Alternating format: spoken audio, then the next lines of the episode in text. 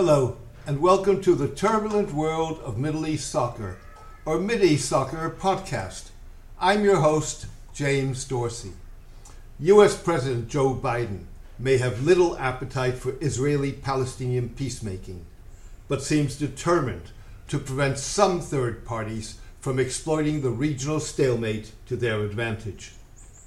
That seems to be the one message contained in ensuring that King Abdullah of Jordan will be the first Arab leader to visit the White House since Mr. Biden took office.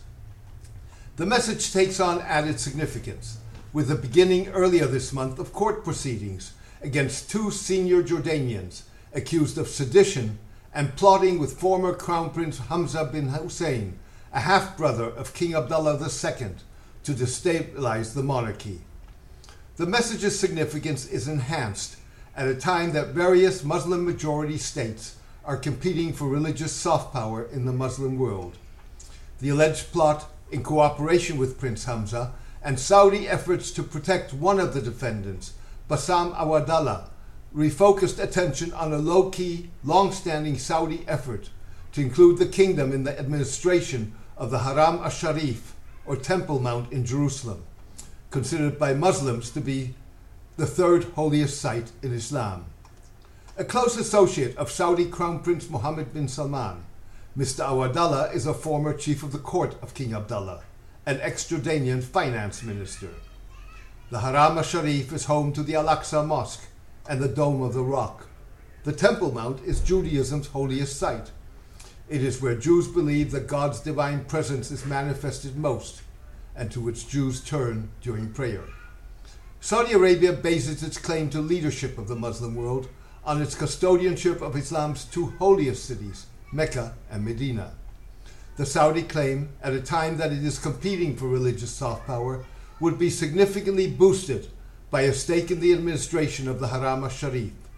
In effect, Jerusalem is a crown jewel in what amounts to a battle for the soul of Islam, with the administration of its Muslim holy sites vested for the past century in a Jordanian government controlled endowment. The stakes in the struggle for control of the Jerusalem sites are high. For Saudi Arabia's ruling Al Saud family, it is about bolstering its religious claim to leadership of the Muslim world.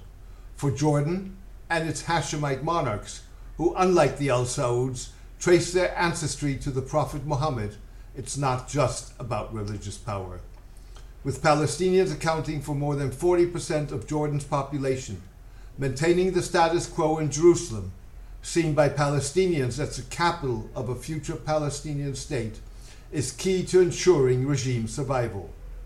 Although not charged, Prince Hamza has been under house arrest since April, when Mr. Awadallah and the second defendant, Sharif Hassan bin Zaid, a businessman and distant cousin of King Abdullah, were detained. Saudi Arabia fueled suspicion of a Saudi connection to the plot by allegedly mounting a concerted effort when the plot was first disclosed to persuade King Abdullah to allow Mr. Awadallah, a Jordanian, US, and Saudi national, to go into exile in the kingdom. Saudi Arabia sent its foreign minister, Prince Faisal bin Farhan al Saud, intelligence chief Khaled bin Ali al Humaidan, and a senior official in Prince Mohammed's office to take Mr. Awadallah back with them. Jordan's rejection of the Saudi demand was bolstered by support from Mr. Biden as well as CIA Director William Burns. Saudi Arabia has denied wanting Mr. Awadallah to go into exile in the kingdom.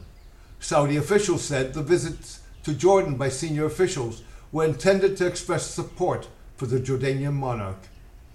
Denying any Saudi association with the Jordanian plot, Ali Shahabi, a Middle East analyst who often reflects Saudi positions tweeted, The only Saudi angle is Awadallah, who also has Saudi nationality and is immensely unpopular in Jordan. He is mentioned in the leaks as having been asked to secure Saudi help by Hamza. No help was extended in any form, and not a shred of evidence supports such allegations. Jordanian Foreign Minister Ayman Safadi insisted during a visit to Washington in May that efforts to broaden administration of the Haram al-Sharif constituted a red line. King Abdullah reiterated Jordan's rejection of any attempt to involve third parties in the administration, during a subsequent visit to Amman by U.S. Secretary of State Antony Blinken. Relations between Jordan and Saudi Arabia flowed and ebbed, with the Saudis being irked by King Abdullah's fierce rejection of former US President Donald Trump's recognition of all of Jerusalem as the capital of the Jewish state, including the eastern part of the city conquered from Jordan during the 1967 Middle East War, and the president's Israeli Palestinian peace plan that effectively supported hardline Israeli policies. King Abdullah suspected former Israeli Prime Minister Benjamin Netanyahu of favoring a Saudi role in the administration of the Haram al-Sharif and is uncertain about Mr. Netanyahu's successor, Prime Minister Naftali Bennett, who rejects the notion of an independent Palestinian state alongside Israel and supports Israeli, Israeli settlement activity. Jordanian officials denied reports last year in Israel Hayom, a pro Netanyahu Israeli publication, quoting Saudi diplomats as saying that Jordan was willing to grant Saudi Arabia observer status in the endowment, administering the Haram al Sharif. Saudi Arabia has not officially announced its quest to wrest control from Jordan of the Haram Sharif, but Saudi interest is evident in various of the kingdom's moves in recent years. Flexing the kingdom's financial muscle, Saudi King Salman told an Arab summit in Dhahran in April 2018 that he was donating $150 million to support Islam's holy places in Jerusalem. The donation was in part designed to counter bequests by Turkey, a rival contender for Muslim religious soft power, to Islamic organizations in Jerusalem, as well as Turkish efforts to acquire real estate in the city. Saudi Arabia since clashed with Jordan in Arab fora over, over, Jordan's exclusive control of the administration of the Jerusalem sites and is believed to have been wooing Palestinian religious dignitaries. The risk for Saudi Arabia is that broadening the administration of the Jerusalem sites could blow new wind into latent suggestions that the custodianship of Mecca and Medina should also be internationalized. It is a proposition often put forward by Iran that sends chills down Saudi spines. Writing in Haaretz in 2019, Malik Dahlan, a Saudi born international lawyer who is believed to be close to Prince Hamza, suggested that the Trump plan for Israel and the Palestinians could work if, in the first phase, an agreement on the governance of Jerusalem was achieved. This Jerusalem First approach would involve the idea of integrative internationalization which incidentally I also prescribe for Mecca and Medina, Mr. Malik wrote. There was no suggestion that Prince Hamza shared Mr. Malik's views on the holy Saudi sites. Thank you for joining me today. I hope you enjoyed the podcast.